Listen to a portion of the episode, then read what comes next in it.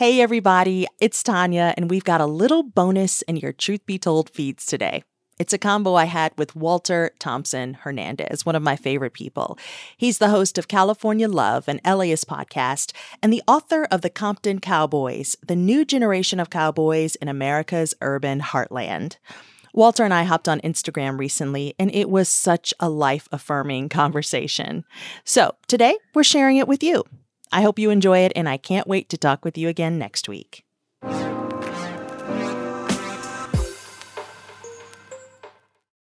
You know, the last time I saw you, Walter, was in March. It was literally a few days before we were all in lockdown.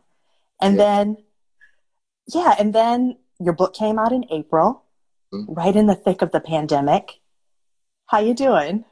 I'm doing good. You know, um, it's been like a really strange time i think for, for all of us right? And, and and maybe kind of like weird to like promote you know a book and like a podcast during this pandemic but it's like you know it's also a reminder that you know like art also sustains us right? And, and like while we are in this pandemic you know it's like things we listen to and like things we read that um that really help us cope. So it's been cool you know um i'm just trying to stay healthy and and, and, and stay positive you know just like everyone else. Yeah you know, I've been thinking a lot lately about the intersection of art and activism and how art really gives us context and understanding of historical times, like just how important art is in this moment, because it's going to kind of be the blueprint for us in the future. Yeah, no, 100%. Um, I feel like so much of what we do is is for the future, right? Like it, it's of course for the present, but it's for the future. Like I feel like, you know, what we're doing now is so that in like 10 or 20 or 30 years from now, people could like look back and be like, okay, in 2020, this is how folks were living. Like, this is how folks were like, you know, adapting and like, you know, surviving essentially. So, yeah, yeah. art's super important. It's really important. Let's talk a little bit about the podcast, California mm-hmm. Love, which I'm so in love with. And, you know, the thing about a limited series is that it's once you find out something's limited and you're not going to continue to get it, it makes it even more sweet, you know, it's you savor it. Tell me what are some surprises that you learned about yourself during this whole process? Oh man. um it's been like such an interesting process, you know, like it was my first time working with like audio and sound, right? So like my team was like really incredible. Um, like our, our producers were, were, are so talented. Mm-hmm. I know how to tell stories, right? Like I know like what makes a really compelling story and like how to develop characters and like how to establish like a narrative arc and, and all that stuff. But I was really new to like sound and podcasting, so I feel like being paired with like a lot of the people on our team was really um like really cool and, and really dope because like it just like helped me tell stories in like this like really sort of intimate like sound format, you know, which uh-huh. like you know, I knew like radio and like sound was like really beautiful and intimate, but I had no idea just like I know. I'm saying I, I, had no idea just how personal working with sound is and, and just like how how captivating and it, it kind of forces you to, to be even more creative, right? Because like we can't use our eyes, so we have to sort of like create these like audio worlds to, to, to allow people to like see and feel the like texture of the stories. But um, it was a really cool experience. You know, like it was really it was really great to be able to like come back to LA and to tell you know like LA stories that I've always wanted to tell. Usually, like I've been documenting you know communities like both in LA and and also around the world, and so come back home and to be able to like really tell stories about my own childhood and, and my own sort of like personal upbringing was really important, you know, and, and also important because like I think when a lot of folks like hear me, you know, in California Love, like they don't really hear a traditional podcaster, you know, like they hear oh, some. Yeah. yeah, right. So like they hear someone who, who could be a cousin or a neighbor, and, and I really appreciate that. You know, it makes it feel more intimate. I know. I, I think I already told you. I feel like you're like my brother, and every time I hear your voice, yeah. the way that you even speak is so authentic because it's exactly who you are in the podcast form. And I make that distinction because it's often hard as an audio person once you put a mic in front of you and you have the headphones to capture that true authentic voice. I want to ask you about the process of choosing the topics for the episodes. You said you always knew you wanted to tell these stories, but there's kind of an excavation process that happens. I know from your book, which I want to talk about, that you had to go through the process of not just telling the story of the Compton Cowboys, but also interrogating your own experiences with them and your own experiences in your life as a part of that narrative. Give us a sense of how you were able to pare down such an expansive life to just a few episodes. Yeah, yeah. Um, it was really tough, right? It, it's really tough because like there's only so many episodes in, in a season, right? And, and there's also like certain ways to like t- tell different stories. I think like the first story that I, that I kind of wanted to tell like was that story about Scared Straight, like was like my mm. Scared Straight program and like what it meant to be like a young graffiti artist in LA. I feel like you know it's interesting because like a lot of my friends, you know, were like, we had no idea, you know. Walter, you totally don't seem like a scared straight dude. I mean, like. Oh, I know, I know. Like that's what made this so personal, right? Because like you know, like on paper, I'm like, oh, you know, Stanford, New York Times, like, yeah. like you know, and, and and sort of like that sort of quote unquote resume, I think evokes like a certain image, right, of of, of, of someone. But like really, I'm I'm I'm literally someone from the hood who got really lucky, who worked really hard, right? And so, so I think um, like Scared Straight for me was really important to tell because like I knew that story was like so valuable, not just as a way to like personally heal from from those experiences, but also because like so many other like young black and brown men in Los Angeles were also sort of like criminalized in a similar way, right? For like you know being artists and yep. and for exploring art in a way that like allowed folks to really heal from like really traumatic experiences. So you know like the theme of like most of the story that I work on is that like there's this idea of, of what happens on the surface, and then there's like you know like a, a much deeper story. So so I feel like Scared Straight was, was really an opportunity to like take something that people know so little of, right? I think people have what a graffiti artist looks like, what graffiti is. Um, a lot of folks think it, think it, it's, it's, vandalism, and it might be, but it's also like a, a way to heal from from from a trauma as well. So, um, yeah, yeah. Um, do you have I'm, I'm writing here at the top i'm trying to pin it for people i told you i'm teddy riley i have no idea and i'll answer okay wait let me press send and then let me press hold and pin oh. look i don't know anyway we're just not gonna do it so um, even still you knew so the scared straight story you knew i can imagine did you always know you wanted to talk with your mother mm. um I kind of did, but but also I kind of didn't, right? Because I feel like you know, uh, like you know, speaking about like deep emotions, I think often like a lot of folks who have to migrate to this country, you know, a lot of people really sort of like compartment, like like really, you know, like migration can be really traumatic for a lot of people, right? So. Mm-hmm. For folks like my mom and, and other people in my family, you know, like a lot of people haven't really spoken about their emotions ever, right? There, there sort of hasn't been like the space or the opportunity to really sort of like have the privilege to like unpack emotion or like unpack like trauma or like you know just really think about their lives because they've been so so busy working they've been so so busy sacrificing for us right so yeah. i think what's unique about that story is that like like others in my generation you know i think like we're one of the first to really have the like opportunities to really ask our parents questions right to really mm. you know like unpack like intergenerational trauma you, you know how like stress and like violence has it's, it's sort of passed down like through like you know generations. So I think for me like my mom is like one of my best friends. You know, she's like a big homie. She's like a sister. She, she uh, she's my mom. She's everything, right? And so, um, you know, it's interesting. Like, it really felt like we weren't even recording something. It felt like we were just like catching up and and, and talking. And she and, exuded that too. Like she's such a natural. It just felt like I yeah. was in the room in the corner. You guys didn't know I was there listening to your conversation. Right, right. No, no. Like she's so great. Like she's like like such a big personality, and and I really loved how she really took it there. You know, like I didn't know how far I could like you know ask her questions or like push her to answer, and and I didn't want to pressure, her. but like you know she kind of took it there. Like her like explaining like that one experience on the bus, like how she started mm. workers, like that to me just was you know she, she's kind of told me that story, but never told me like that story with like such great detail. And yeah. I just think it was really important, you know, because I feel like, you know, so many of our moms, right, like have never had the opportunity to like tell us mm. stories. Right? And I feel like my mom is special, but like so are all our moms, right? Like That's true. You know, were were those memories for her um, and that candid nature like right at the surface or did you work with her with that on that because you of course as you mentioned you've been going through this because you had to write a book so you're used to your feelings like parsing out your feelings as a writer um, it sounded as if she just you turned on the mic and she went for it but was there a process Yeah, yeah. Um, it was a process, you know, like sometimes I had to probe her a little bit, you know, but, but also like, you know, at, at this point, like I know how to ask people questions, asking folks really deep, intimate, personal questions for like a few years now around the mm-hmm. world. And so I feel like with my mom though, it's different, right? Cause like my mom's not in, like in, in, an interview subject, you know, she's not like, like, you know, in, in, like a subject in, by, any form, like she's my mom. So I think because of that, like it sort of gives me like, I know how she's going to respond, but I also know like when to stop asking questions and also, you know, just like when to allow to, uh, to, to have her keep going, you know? So yeah, it, it was really cool. It was really interesting. Yeah. You know, someone messaged me yesterday after seeing that I was going to talk to you and said, um, I sobbed like a baby at the Kobe episode. And, you know, of all of them, I've listened to all of them thus far except for that one. Oh, and, really?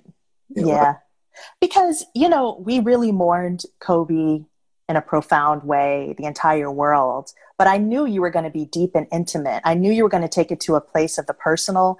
And I just wasn't ready to sob, is mm-hmm. probably it. But is there a particular episode that stands out as one of your favorites? I think the parents episode to me was like was really a favorite for me because I, you know, it's funny because I was actually talking to my mom about this yesterday. Like we were talking about like California love, and, like you know, kind of how it was a different form of writing for me. Right? It was mm-hmm. like like radio and like podcast, yep. different than like you know a two thousand word like New York Times feature or like a book, right? Right. But but to me, you know, like I, I've been working so much in the nonfiction space as a New York Times writer. You know, every story is like really rooted in like you know deep hard truths and facts, right?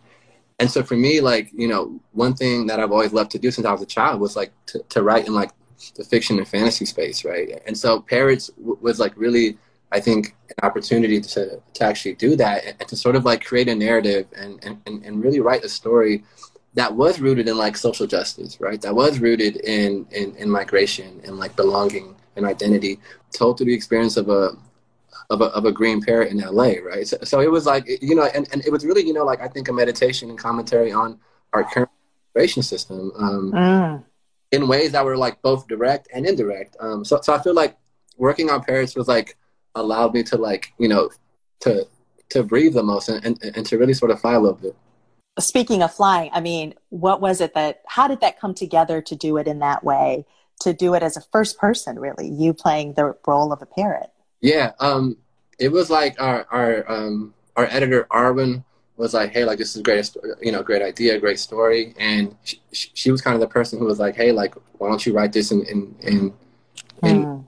first person um it'll be more personal um, it'll be more uh, powerful and that's kind of what i did and, and like it, it, was essentially like arwen was like i want you to write me like a, a children's story and i was like all right cool. mm. i keep hearing about that episode from lots of folks too um, i want to take questions from our audience and also what i didn't say at the top is that in addition to talking about california love um, we could talk about anything any questions that you guys have i want you guys to send them to us um, I also want to say that you're going to be kind of a wise one in true truth be told style. You know, we have a wise one to answer questions. If you have a dilemma that's not necessarily like tied to Walter's work, but you want him to answer it, you know, as a person of color. Walter, what has it been like? And, and I'm asking you this as someone who has been in the business for quite some time as well. Um, is there a weathering, or have you felt a weathering yet of being a person of color in white spaces and, and being this intimate and sharing these types of stories that really get at the heart of like the authenticity of the LA that you know, as you say at the beginning of every podcast? Mm, right. Um, I think that's a great question. I feel like every story that I work on, like, you know, t- to be very frank and very honest, like my stories, like I'm not thinking about white people when I make stories, right? Mm. Like to be, to be completely frank and honest and transparent, like I'm thinking. But wait, wait, wait, wait. How did you? How do you get there? How do you get there where you're thinking this is not for them? This is you have a specific.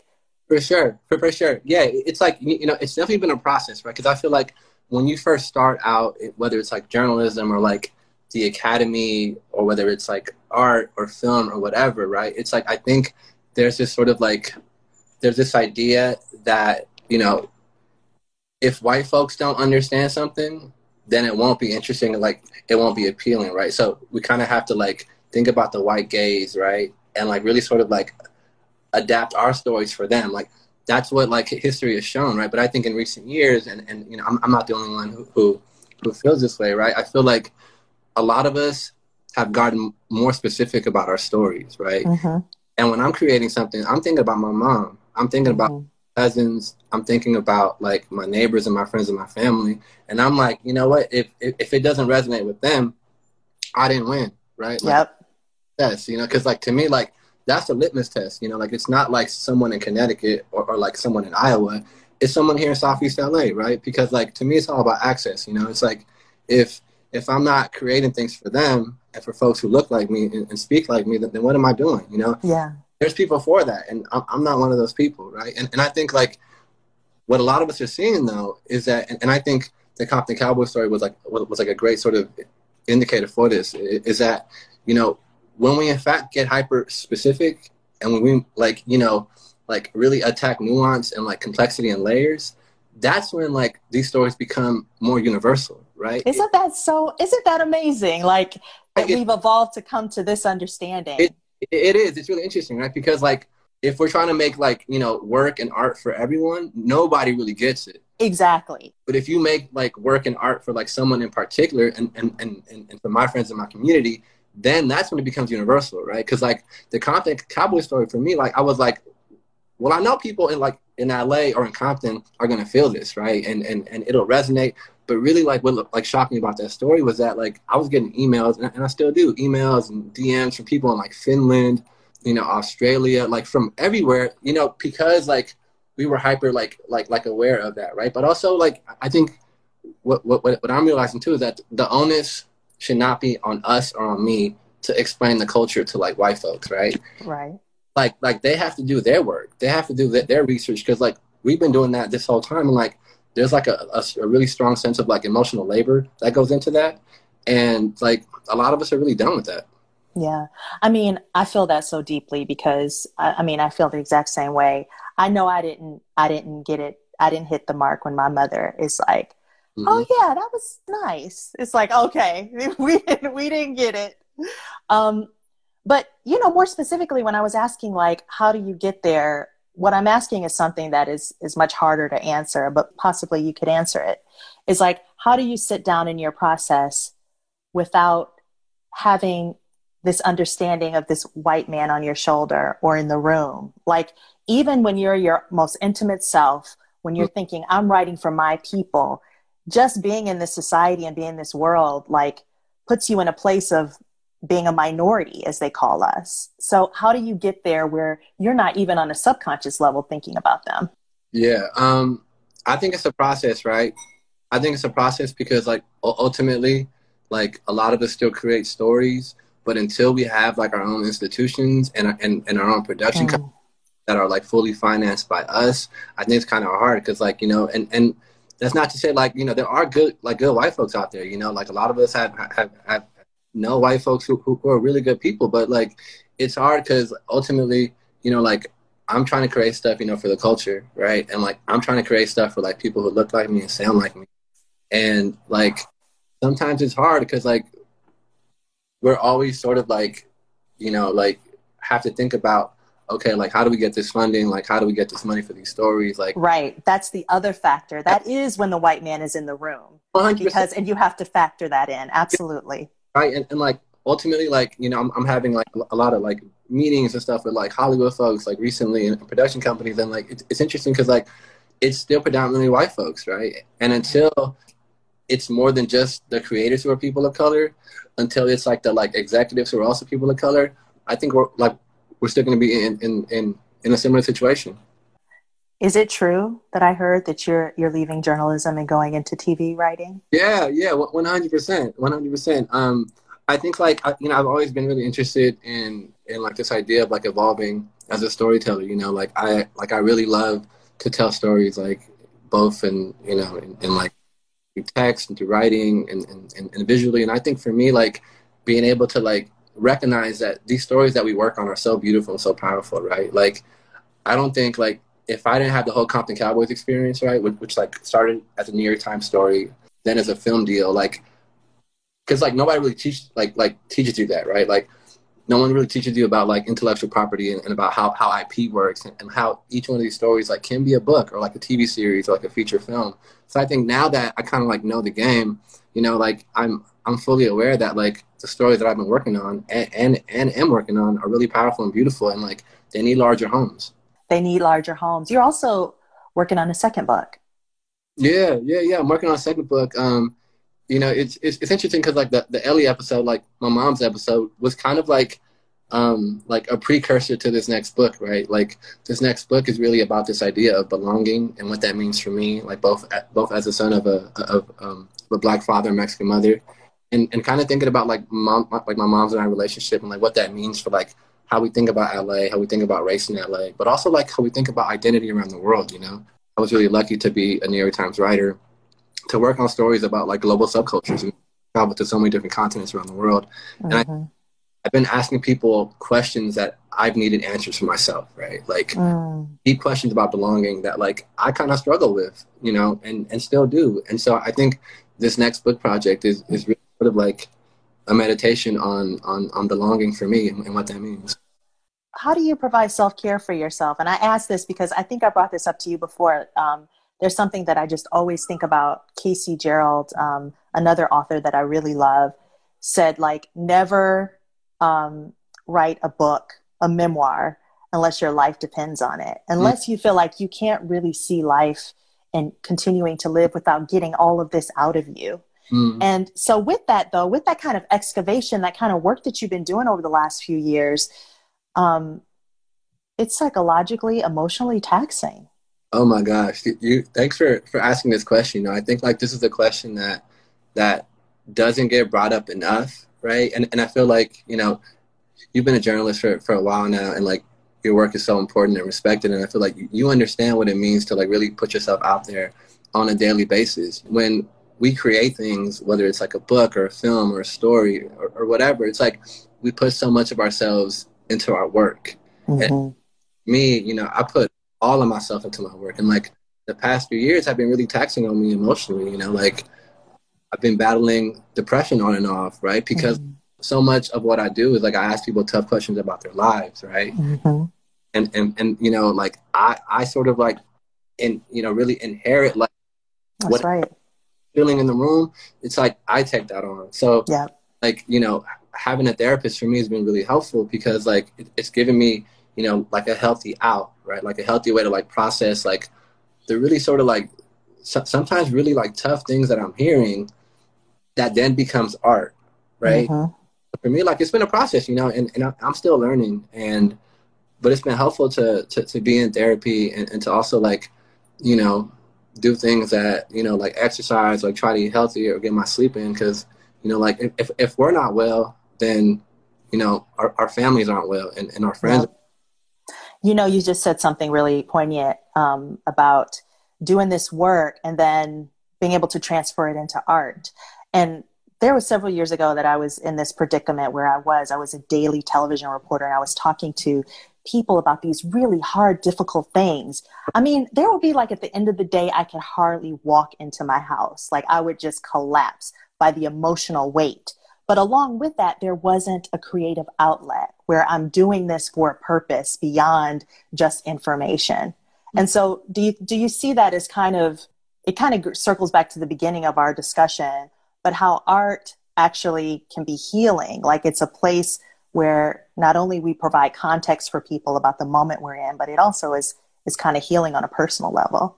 Yeah, yeah, it, it, it, it it's like basically I think like it's it's really crazy that that like most times like like to me well first of all like I'll never not like marvel at the idea that that most times I get paid to like listen to people. I know, right? And then to, to create something based on what I listened, based on what I heard, like I will always forever be grateful for that. Like honestly, I, I think about that sometimes. I'll just be walking somewhere and I'll be like, wow, this is crazy. Like I'm, I'm actually, I got a roof over my head because because of this, you know. So so let me say that, right? But also, um, I think it is healing. You know, I think like like the things that we do, um, we're all sort of like dealing with like different things that are. Like, I think for me personally, like I've experienced a lot of my life personally, and a lot of what I do is like rooted and and and not just helping myself get free, but also others get free, right? Mm, mm. Me, it's like journalism has been really special and, and really important, but like I've also found limitations in journalism. Mm-hmm. It's like very rarely does a journalist is a journalist allowed to like really embed their personal story or experiences into a story and like i find that limiting and which is kind of why like i'm, I'm transitioning out of journalism because like i feel like i'm a human being and a lot of what i feel is not always happy and i feel sadness and i feel like you know despair but also a lot of joy and i just want to be able to express that in a way that allows me to, to do it freely and i feel like tv film art like all the hosting stuff like this is like a space that really um, supports that right um, and i'm really excited about that I'm excited for you too. And you got a lot of people loving you. I'm looking at these things coming up. My brother, love all your work. Let me get to some questions that we had um, that came in for you. I have one question that that came in. I'm going to take it right now. It is tell us about your dream collaboration yet to come. Thank you for that question. Oh, that's a great question. Um, I think like like my dream collaboration would be to work with Kendrick Lamar on something. Mm. Like, Put it out there. Intention. You got to speak it. One hundred percent. Because like intention right. I feel like the Compton Cowboys book that I wrote, like that was basically like the book version of like Good Kid, Mad City, his album, right? Yes. Yeah. That, me is is is so it's part of the canon. It's so important, and I feel like I would just love to work with, with uh you know with, with him on something. That'd be a, a dream. That'd be a goal. We got to make that happen. It is. It's going to happen because intentions for sure. Um, someone asks if you could add more episodes, what topics, people, or places would you cover? I think the the pandemic really affected things, right? And like we got really lucky because like so many of the episodes that we worked on, like in terms of like the field work, like the actual in the world interviews, like we got them done kind of right before the pandemic. So we got really lucky. But like we had other episodes um, you know, in, in line that I also wanted to work on that like we're also like very LA, but also took us outside of LA. I can't really speak hmm. because we're kind of working on, on, on things now. Um, about, oh, so it's yeah. going to be kind of like not California love, but like an extension of that in other places. Well, well, like it was like well, like we had a couple of stories that that like kind of took us like one to like uh, the Central Valley in California. Oh yeah, yeah. We, we had a story that we were thinking about that like took us to like kind of the like Palm Springs area, but also like a few other stories that, that were also very LA as well. Um, yeah. You're like, tell you more. I'm gonna stop right there. um, oh, this is a good one. Um, what does well, all of your questions out there, all of them are good. I just want to let you know that. So, um, one person asked, "What does your brainstorming process look like?" I'm fascinated by the way you approach the stories you write. Do you have the same approach when thinking about a potential topic for a podcast?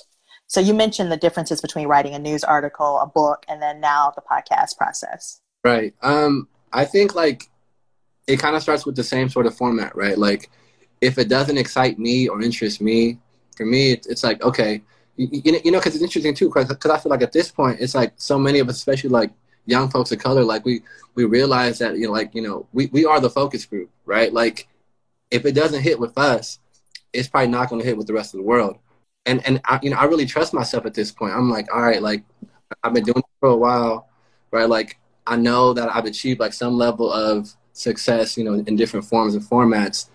And it's just like a like you know I don't know I'm I'm, I'm really intuitive and I just kind of like follow my gut and like don't ever doubt myself. I'm like yeah that's it. Like I love that.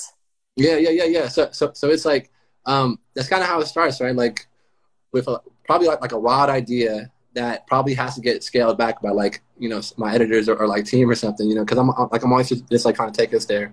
But um it starts the same way. I, I think like if you understand story and like you know trying to answer the why now question like why does this story matter now? To me it's like I always start there like why does this story matter? And also like also realizing that some of these stories don't have to be like original stories right? Because like mm. new you know? Like a lot of folks have worked on similar stories before but it just hasn't been me that really helps me a lot.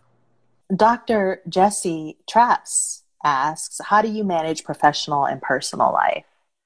That's a good one. How um, do you? Yeah, I think it's hard, right? Because like, I'm, you know, I'm I'm always working, like I'm always hustling, like I'm always like the way my mind works, like you know, I got ADD, so I'm always I'm always like thinking about like a million things in the world, you know, mm-hmm. five or six different projects at once. But I think like how I balance the, the person professional is like I just check up on my people, you know, like I just will like mm. go for walks with my people. Um, like I'll, I'll text people, I'll call people sometimes, but, it, but it's hard, right? Because like I, you know, I think like we're asked to do so much all the time, and like a lot of times we just want to be alone, right? Like, and, and you know, it's kind of counterintuitive because you know, like community is really beautiful and important, but like sometimes like being alone and in solitude is, is just as healing as, as as being around people who you really love. So I think I don't really have an answer for that, but I'm getting better at it. I think. Yeah, I mean it's so true about solitude because it's a way to to truly recharge yourself. I mean, in those moments of quiet. Our next question is How has your creative process differed in 2020 with everything going on politically, socially, and environmentally? Really good question. That's a great question. Um, I think 2020 has been such a weird year. Like it's been like such a strange year for so many of us, and like sometimes like like it's hard to to focus. It's hard to sleep sometimes. Um, but I also think that like a lot of us have been doing this type of work for a while, right? And a lot of us have been like saying these things. But I think in terms of like how we think about race and how we think about like equality, you know, um, I think now folks are are are are, are finally listening, and, and and I think it's like to me it's like such a ripe moment to to really be thinking about what we're doing. You know, I think like this pandemic, among other things, has really sort of like made clear like what's important in our lives and, and what's not, right? Because mm-hmm. there are folks out here that are out here dying in different ways, and I think mm-hmm. you we don't have we don't have time to waste, we don't have energy to waste, and like for me, it, it's just made clear like what I want to be doing, right? And like mm. that's like telling stories about Black and Brown people, you know, in ways that are like you know complicated and like nuanced and that's all i want to do really. Mm-hmm. i know it's all i want to do too. Yeah. Um, i i'm just really struck by you saying i mean i i trust myself and i really believe in myself because we don't hear that often we see it in people but that is an affirmation is so powerful. I mean it's it, it's almost sustaining it feels like I think it's been a process, right? Like when I first started, like I remember this was like maybe like five, six, seven years ago when I like was in grad school and I was like freelancing and stuff. And you know, like I've always been like a pretty confident person, but I think like you know, um, like consistency and, and being consistent with like the, the work I've been doing like has really helped me understand just like I think how much power we have and like how important mm.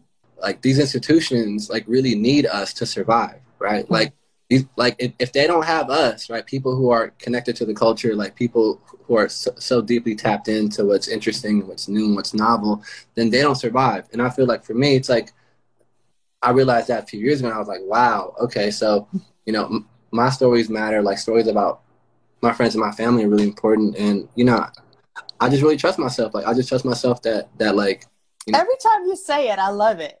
I just trust myself no, no, no, but it's true. I love it. I know it's true. I just love hearing it. I love hearing that. Yeah, and, and, and it's really true, you know, because I just know that, like, you know, like, I'm in good hands at all times. Like, you know, it, it's, it's a lot of people out there rooting for me. Uh, you know, it's, it's a lot of people out there who, like, think about me in, in good spirits, and, like, I really appreciate them, and I feel it all. Mm. Um, another question we have for you is what other podcasts are you into right now besides your own California Love? That's a great question. So, so, so I feel like you know, while recording California Love, like I haven't really listened to podcasts. Yeah, right? you've been deeply immersed. Yeah, yeah. Like, deeply immersed. Um, I will say like you know older ones like like Serial or like to me like Terry Gross is is is is so cool and, and she's like one of the best like interviewers of all time. And so like you know I appreciate hers. I, I listen to to um to On Being sometimes. Um, yeah. I really appreciate On Being. But like, you know, I, am not a podcaster, you know, and, and, and I feel like California Love to me is so much more than a podcast. It's just like an experience. It's like a piece of art. It, it's it's it's a body of work. So like, I wasn't really trying to listen to other podcasts because I knew I'd be impacted by them. So mm, that's that is uh, really interesting and likely true because when you're thinking about telling your authentic story, on a subconscious level we're influenced by the media that we consume 100% and also like if if most of these podcasts, if it's like these, these white men like speaking like a certain way, true crime or something like that, like that's not my energy. I'm not trying to listen to that. Like I'm trying to listen to like good music. Speaking of which, you talked about your talented team, but man, the sound designers are amazing. I mean, just the way that it is put together and the additional sound that really gives us scene and place. Mm-hmm. Really, really good. Kudos to all of you. You know, our, our, our team is really incredible. Like Elizabeth, Megan, Tamika, Arwen, Val, just just a, a bunch of really talented people who who, you know, just help make the show happen. Yep. Okay, let me get some more questions. Um, what advice would you give to someone who is inspired to create a podcast because of the stories you told? Hmm, that's a really cool question. Um, I think like in, in terms of accessibility, I think like technology has really allowed for like so much access in, in, in the world and, and the the sort of ways like anybody can really tell a story these days, right? And like everyone can have a platform or, or like a way to like tell stories. And I feel like, you know, when people ask me like, how do I start telling stories? How do I start becoming a journalist or artist or whatever? Like my first response is to always start with, with like those people who, who are around you, you know, start your parents questions, asking people in your community questions. And I feel like if, if we start there, then it's easier to, to branch out after that. Very good advice. Um, someone else asks, um, any updates on the adaptation of Compton Cowboys into a movie? So, so the um, the first script has been submitted, and I think they're like reviewing it, and we're all hoping to get some greenlit pretty soon. Oh, that's that is really really exciting. Um, how have those guys been doing now that everything has kind of come out? All of the work that you've done on them. They're doing good, you know. Like I mean, I mean, the Compton Cowboys to me are like family. Like I don't consider them interview subjects by any means. Like I feel like we're we're, we're really close. Like I'm so grateful for you know the opportunity that they gave me to to spend time with them, and we're really close. Like we don't see each other as much because we're all you know doing different things and so busy. But like and so, Corona and, and, the pandemic, right? And Corona for sure. But um, the love and respect will always be there. Um, someone else asks, "What music are you into lately?" Oh man, uh, I'm a big music head. Like I've been listening to a lot of like Blood Orange lately, a lot of mm. like Steve Lacy, a lot of um, like the internet, um, older jazz, like a lot of like Miles Davis, a lot of Monk. Um, mm-hmm. like, Can't go wrong with that. No, no, no, just everything really. Like I love music so much. Yeah. Look, look, I'm like a mommy over here. What was that now? Blood orange. The internet. No, I'm joking. No, I'm not. I'm not. I'm not joking. Okay. Um. Ooh. Let's get into some TBT action. Okay. Let's let's like you are now putting on your wise one hat and you're about to give advice. Okay. Our first question dilemma comes from someone who asks, "How do you know when it's time to distance yourself from toxic family, and how do you do it?"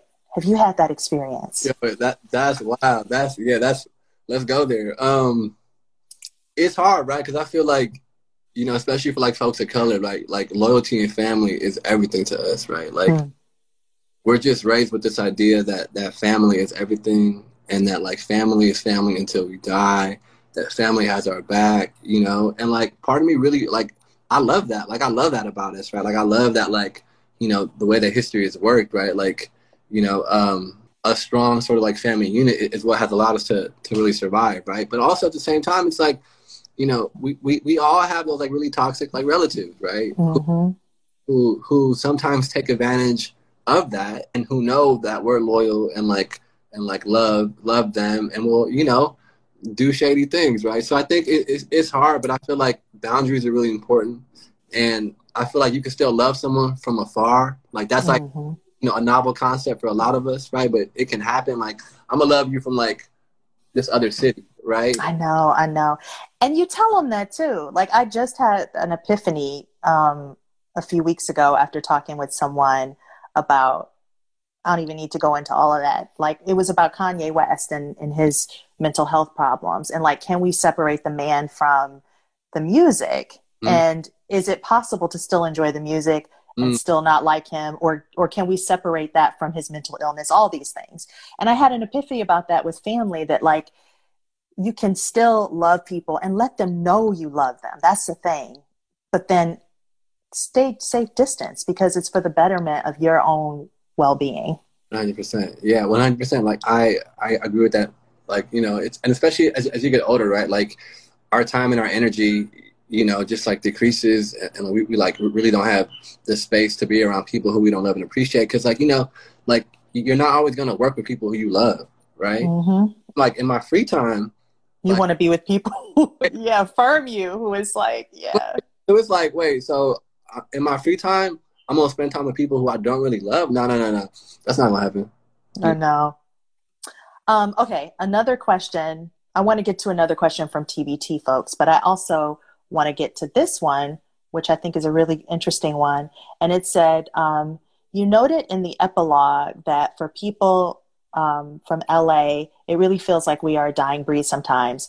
What did you mean by this, and how does this impact your engagement with the city? Mm-hmm. Absolutely. Um, I just feel like you know, in so many of the like media and art sort of spaces that that I'm in in LA, like very rarely do I find someone else who was born and raised in LA, right? Mm-hmm. Very rarely, and, and I feel like, um, you know, even a lot of people like telling LA stories. Like you know, a lot of folks, you know, like no shade to like transplants, you know, but but like a, a lot of transplants were like, especially like white dudes, would like come to LA and and, and, and want to tell stories about South Central or, or like yes, yes, stories about Black and Brown communities. That just feels really weird. So I feel like for me, you know, I think I'm like very rare in the sense that like I was born and raised in, in Southeast LA, and you know I, I've been able to like you know sort of like move through the ranks in in, in this world and you know, I'm, I'm off. It's often a very lonely experience to, to be very honest with you, right? Like mm. only because, uh, you know, like very few people are also from LA, and, and so the onus and responsibility on people like me and, and, and very few others, you know, it's a lot sometimes, and, and mm. it just feels like our experience was like so unique to LA, and and so special, um, and it feels like we'll never have that experience again. So, you know, we're always sort of like grappling with like the past and, and the future. And sometimes it can, it can be really heartbreaking. I can only imagine that to be the case because I'm here in LA. I live in LA. And um, I'm thinking about all of the folks in my circle are all transplants. you know, I mean, that's just kind of the way of life here because people move here. And so maintaining and keeping alive like the true authenticity of the city mm-hmm. from those who have lived it, who were born and raised here is such an important endeavor. Um, I feel that way, you know, about my hometown, Detroit. I remember when I first you know. took my, um, I took my mom and like some other people downtown. Like, there's been big renovations and stuff, like uh, businesses opening up there. And we went into the Shinola store. No shade on Shinola, but you know Shinola watches. Mm-hmm. And the whole store was like the Detroit story and it started like the origins of Detroit and the automotive companies. And it was really like, this is Detroit. And I looked around and there were just like a handful of black people and they were all Detroiters. And then it was like all these white people. Mm-hmm. And like all of the Detroiters just looked sort of gobsmacked, looked like, what is this? This doesn't feel true. It doesn't feel authentic. I'm saying this and I'm really sorry. I don't want to shade Shinola, but I know what you mean about like others taking a story and like capitalizing off of that story. But is it even truly the authentic story of the people told by the people? Those are such important stories. Mm-hmm. Yeah, it's really important because like, you know, m- most stories about LA sort of have to do with like, like extreme wealth or like extreme poverty, right? Yeah it's, and it's either about like palm trees or about Hollywood or about like the Grove or, or something. And like, you know, California Love to me was, was just like a sort of like redefining of like how we think about LA, right? You know, I'm, I'm like telling stories about graffiti, about parrots, about mm-hmm. cowboys, about my mama. Like these are stories that that if you're from LA, you know, feel very like LA to you and and and and, and feel like like as someone like uh, um, who's telling stories like it's actually from the city. But yeah, it, it, you know, it, has been a process, definitely. Yeah. Let's take another one, another TBT advice question. Um, ooh, this is really interesting. You know, part of your story is that you're biracial, and we we often get a lot of questions about how to navigate and deal with relatives, racist relatives. Mm-hmm. Um, And so, one question we have is what ideas and resources can you share um, on how to navigate like white grandparents who may be saying insensitive things? Mm. Yeah, that's that's a tough one because like I don't have white grandparents, right? But but but but, but I will say um, I think it's hard, right? Because it's like you, you you obviously like love your family, you know, and and and you obviously like recognize that like even our family can be toxic and like say hurtful things and, and be racist. But I think it just like becomes a matter of, of, of how much you want to invest, right? Because cause I know for me, right, like the, the, there are folks on, on, my Mexican side who were like anti-black growing up, and and, and so. Mm-hmm. The moment I started to, to really understand that and like realize and also push back against that and speak out every time, like that gets really tiring after a while. Right. every time you hear something like you say something and, and like as a teenager, like in my early twenties, I had the energy for that. I, w- I was ready. I was like, oh, mm-hmm. we go again. But but now, like you know, I'm I'm I'm in my thirties and I'm just like, man, that's tiring. And also, that's like like forget them. Like you know, if they don't get it now, they, they might never get it. But I, I feel like it's just like having the understanding too that that you know the people are complicated and and, and I think we're all products of our experiences our environments and you know but but it, but it always comes down to how much you want to invest. Yep. You know, we touched on this, but I don't think we can touch on it enough. We have a question from Sonari who says he loves your podcast. It made him think of the phrase racial battle fatigue. How do you repair from this fatigue uh, personally, professionally? That's such a great question, right? It's such a great question because, like, you know, um, like I said earlier, like for, for a lot of years, like so many of us were got so tired explaining our culture to white people, right? Mm-hmm. Got so fatigued you know, just having to explain like our lives in, in full detail and, and in most situations them not understanding it or getting it, right? So I think now it's like a lot of us are done with that. Like we're done explaining things for white people. We're done making things for white people. And but but it gets really tiring because because you're also being like emotionally gaslit all the time, right? We're, like, you know, you're you're feeling crazy, and then when you bring up something to, to folks, they make you feel like you're crazy, like it never happened. So like that could be a lot to, to always reckon with. It is a lot. It's a lot to reckon with, but then also the desire, like, you know, this is your work and your passion to be able to tell these stories for the people that matter most in your life, all those people that you mentioned who you are actually doing this work for. So it, it battles up, it comes up against that day to day thing. Mm. Um, you mentioned some of the ways that you deal with racial battle fatigue, but it sounds like, like so many of us, you're just still working through it. Yeah, I'm. You know, I don't have all the answers. Like I'm, I'm, I'm trying to figure it out. It out. You know, like there isn't like, like a like a ten point guidebook that that like helps micro. If you had it, I think, and you know, you'd be rich, and we'd be like chilling somewhere on a. like you know, to be honest, I feel like you know, like throughout our career, like we're always going to deal with this in, in, in some form of fashion, right? Um, the question then becomes though, like how does it affect us? Do we have like healthy coping strategies, you know, to like deal with it? Do we have a community of people who are also experiencing it that we can sort of tap into and, and connect with? And and yeah, I think that's it. Another question we have from Chris is Have you dealt with imposter syndrome? And if you have, how do you overcome it? Yeah. Well, you just told me your motto, I believe in myself, but have you ever been there? So, no, 100%. Um, I remember early on, like when I was in grad school, like I went to Stanford for for uh, for a master's program, and I remember like my first like my first few weeks or months or even year at Stanford, like I thought I had to adjust, right? Like I really thought I had to like you know speak a certain way or like dress a certain way. Like I found myself wearing like tight khakis. plaid shirts button down. Yeah, yeah, like ugly brown wingtip shoes, you, you, know, like like button downs, and and I was like like like I remember one day I was like, what am I doing? That's not me. right. so, so like I, I feel like 100% early on, like like in my early 20s, I definitely had imposter syndrome. But then I was like, wait, like you know what? These folks and people don't don't really appreciate me as I am. Like you know, trying to adjust to them. Like I'd rather be myself and have them not appreciate me, right? And, right. And so like like at that moment, I kind of like let go of imposter syndrome, and I was like, I'm gonna just wear my Air Maxes. and I'm gonna wear my like white tees, and I'm gonna wear my gold. You know, because because right. Somebody said they got to see some pictures of you in your tight khakis and your wingtip shoes. No- I want to see it too. No photo evidence. Um, oh, I love this one. And then you got to give somebody some advice on where to get fish and barbecue south of the 10. But um, this question How did Blackness around the world affect the way you see yourself and feel about your own Blackness? Whew. That's this a, is good. Yeah. Such a beautiful question. Um, it, it's important because, like, I think about for, for a lot of us, right? Like, my father is like a light skinned black man. And, and I feel like growing up, you know, like my only idea of blackness was like told through the like African American experience, right?